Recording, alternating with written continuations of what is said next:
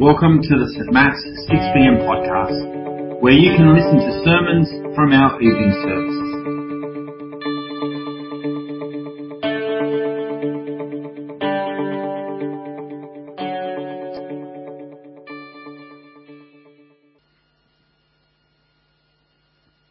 Hi everyone, I'm Shannon. I'll be reading the Bible for us tonight.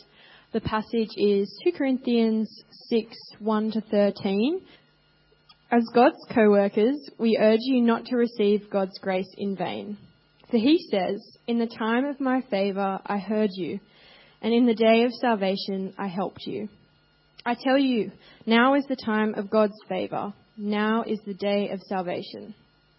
We put no stumbling block in anyone's path so that our ministry will not be discredited. Rather, as servants of God, we commend ourselves in every way, in great endurance, in troubles, hardships, and distresses, in beatings, imprisonments, and riots, in hard work, sleepless nights, and hunger, in purity, understanding, patience, and kindness, in the Holy Spirit and in sincere love, in truthful speech and in the power of God, with weapons of righteousness in the right hand and in the left through glory and dishonor, bad report and good report, genuine yet regarded as impostors, known yet regarded as unknown, dying yet we live on, beaten and yet not killed, sorrowful yet always rejoicing, poor yet making many rich, having nothing and yet possessing everything. We have spoken freely to you, Corinthians, and opened wide our hearts to you. We are not withholding our affection from you but you are withholding yours from us. As a fair exchange, I speak as to my children, open wide your hearts also. Well, hi, St. Matt's. It's great to be with you. I wish it could be under other circumstances, but as you've probably heard by now, uh, COVID has hit our house. However, given a range of different circumstances, we thought that for the sermon, this would be the best way forward. Recently, uh, Julie and I did a bit of gardening at the rectory. It's been something that we've been planning to do for some time now. We're not particularly green thumbs, but we do like maintaining a nice garden. We finally pulled out a sickly looking hedge. Pulling it out was the easy bit. What to replace it with is what was really getting us stuck. Finally, we decided that we would replace it with some beautiful flowering plants. It looked great planted, but the proof will come in the coming months. My fear is that our nice little flowering plants won't spring into a beautiful garden. I fear that our work will be in vain. Paul urges the church at Corinth as we start uh, 2 Corinthians chapter 6, the church that's been made new creations as we thought about last week, the church who Paul now calls co-workers in this ministry of reconciliation. He urges them not to receive God's grace in vain. He urges them to flourish as recipients of the grace that God has given them, as recipients, those who have been reconciled to God and made into a new creation. But Paul's realistic. He knows that there's many things that can prevent flourishing. And so in this passage, Paul is saying, don't receive grace in vain. Jesus is your everything. Well, let's unpack that a little bit today. One way that we've tried to, tried not to do our garden in vain is to get some native plants. Natives, they tell me, are pretty foolproof, or at least I hope they are now that I've said that. Keeping our eyes on God's goal for the world is a foolproof way not to receive grace in vain, to be outward focused rather than inner. In verse 2, Paul quotes Isaiah. Like all Old Testament quotes, it needs to be understood in its context. In the time of God's favour, restoration will happen not only for the Israelites, but for the nations. Isaiah talks of the time that God will say, Come out to those who are captives.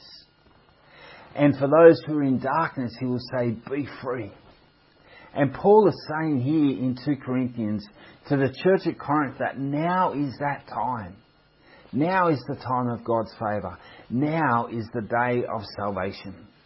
But maybe it wasn't quite what they thought it should be. And maybe it's not quite what we think it should be either. It's easy to believe the narrative that Christianity is shrinking and out of favour. People who identify as Christians in the Australian census is certainly declining. Yet global Christianity is growing. The global south is bursting forth with Christian converts. And even here in Australia, there is a steady flow of people being reconciled to God. You're just not going to hear about it in the evening news.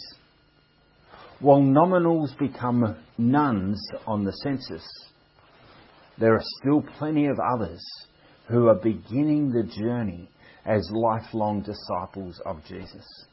Paul wants to put no stumbling block in the way of people receiving God's favour or God's salvation. We see that in verse 3. Now, some stumbling blocks are pretty obvious, aren't they? Rudeness, arrogance, bigotry in our conversations. They're obvious stumbling blocks. Lacking grace or the ability to listen to other people and understand their perspective is another stumbling block. But some stumbling blocks are less obvious unbelieving hearts, unwilling hearts. You know, Christmas is just 10 weeks away. Do we believe that God's favour could rest on our friends or our colleagues or our neighbours during this Christmas time? Are our hearts turned to Him and therefore turned to them? Or are we the stumbling block? Now I know it's hard just in the last couple of weeks, I've been seeing a medical specialist. I told him that I was a Christian pastor and I watched his eyes roll. It's challenging, isn't it? But the first challenge is for me. I don't want his response to me to lead me to believe that God's favour could not rest on him. Because as soon as I've done that, I've received God's grace in vain. I've received it only for myself and forgotten the power of the grace that reconciled me to God is the same power at work for Him. Don't receive God's grace in vain. Jesus is our everything. So, how do we not receive grace in vain? We incline our hearts to Jesus, the one who is our everything. Now we're going to look in detail at verse 4 to 10 in just a moment. But let's understand this phrase first.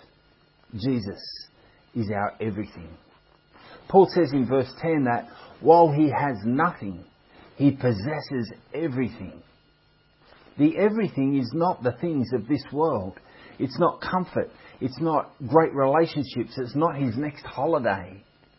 It's Jesus while everything else is taken away. And when it is, he still has Jesus. Jesus is his everything.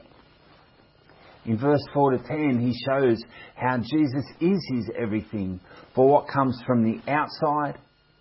He's everything for what grows up on the inside. He's everything for strength from the upside. And he is everything when life is on the flip side. Everything for what comes from the outside. Paul's struggles in verse 4 and 5 are not the type of things that most of us experience. Being imprisoned, riots, hunger, beatings. But they were the results of the outside forces which Paul had no control over. What he could control, though, was the way he responded to those external forces. And he chose to respond in a way that would commend himself and the message of Jesus to others. Our struggles look different, but the challenge is the same. To commend ourselves in all of our words and actions as followers of Jesus, even in the face of external hardship. A couple of weeks ago, Andrew Thorburn was appointed CEO of the Collingwood Football Club Knowing about his Christian faith, the outside world wreaked havoc for him. He was given an ultimatum. CEO of the football club or chairman of your local church council. He had every right to fight, every right to claim discrimination, every right to point out the blatant hypocrisy, every right to bring others down. But what did he do? He graciously resigned. He spoke with honest truth, and in so doing, he commended himself by his actions and the gospel rather than putting a stumbling block up. We will face increasing external pressures from our society. Are our hearts so inclined to Jesus, so gripped by the gospel of grace, that even if it means missing out on a dream, one that we've worked hard for, perhaps even deserve, we will commend ourselves by our behaviour. Jesus is our everything for what comes from the outside, but He's also our everything for what grows on the inside. The Holy Spirit grows in us something totally different to that which the world encourages purity, understanding, patience and kindness, sincere love. These are the things that commend us as His servants as well as commending the message of Jesus. I don't really recall anyone complaining all that much that Christians are too patient, too kind, too loving, too understanding, too pure, or maybe a little bit on the too pure. In fact, these are virtues that are often called for by the secular world when they critique us. The Holy Spirit is shaping us on the inside and ensuring that grace is not received in vain. Sometimes we feel like we're insufficient. Sometimes we feel like we are unable to live up to the calling of being His servant. Yet, as recipients of grace, we know that Jesus is our everything. As we seek to live out His grace with Jesus as our everything, we also receive strength from the upside. Excuse my reference to God being up. Of course, He's on every side. He just works with the directions. We see in verse 7 that God provides the weapons that we need for ministry, the ministry that He calls us to. In today's culture where things are really quickly escalated and taken out of context, personal hostility accelerates as quick as a lion under threat, and it's often just as ferocious. Weapons in that context can be a dangerous analogy. But we have weapons of righteousness in our hands. Hands hands that were used in battle. They drove spears. They slung stones. They inflicted physical harm. Paul is urging a different way of engaging our hands in battle. While he doesn't say it right here, in 1 Timothy, Paul urges people to lift up hands in prayer rather than with aggression towards others. God's choice of weapons to commend ourselves and His gospel are often perceived as weakness in our age. But God has demonstrated its power. And God has demonstrated that His power is made perfect in our weakness. As recipients of grace, we are content to use His methods to go about things His way, to use the weapons of righteousness that He places in our hands, rather than weapons that are the equivalent of what the world may use. Well, finally, Jesus is our everything when life is on the flip side. Things can flip very quickly, can't they? I'd already uh, written this message when we had a flip in our household, just as many of you have had. But they can flip in other ways. You can have a sudden weather change. You can have a devastating phone call. You can respond to a hey mum text only to be swindled. Grace breeds a heart that's inclined to Jesus, who in all the devastation of such flips, and there is still devastation, he remains our everything. Look at some of the things that Paul lists here. Whether it's glory or dishonour, whether it's a bad or a good report, whether it's been seen as genuine or as an impostor, whether you're in a period of sorrow or great joy, whether you're poor or rich, in all of this, and Paul knew it all, Jesus is our everything. In Jesus, Paul possessed everything. In Jesus, we possess everything.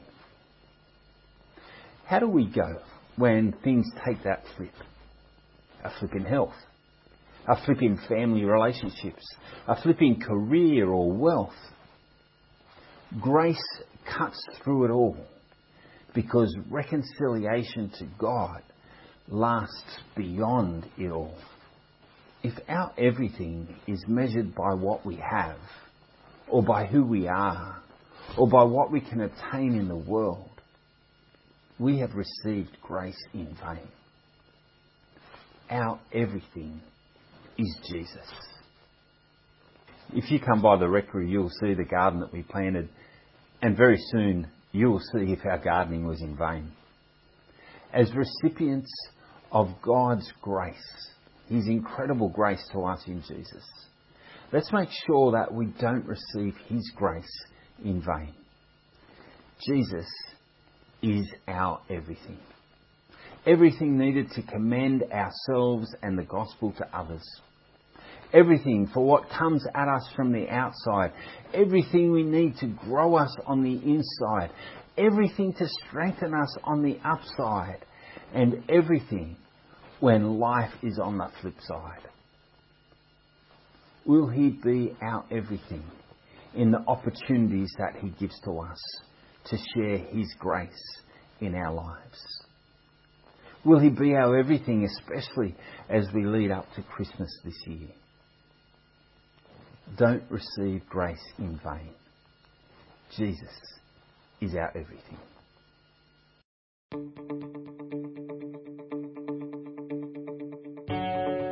Thanks for listening to this week's sermon. St Matt's West Pennant Hills 6pm congregation is a collection of people who want to be changed by Jesus, to have a deeper connection with God, deeper community with one another, and deeper concern for our world.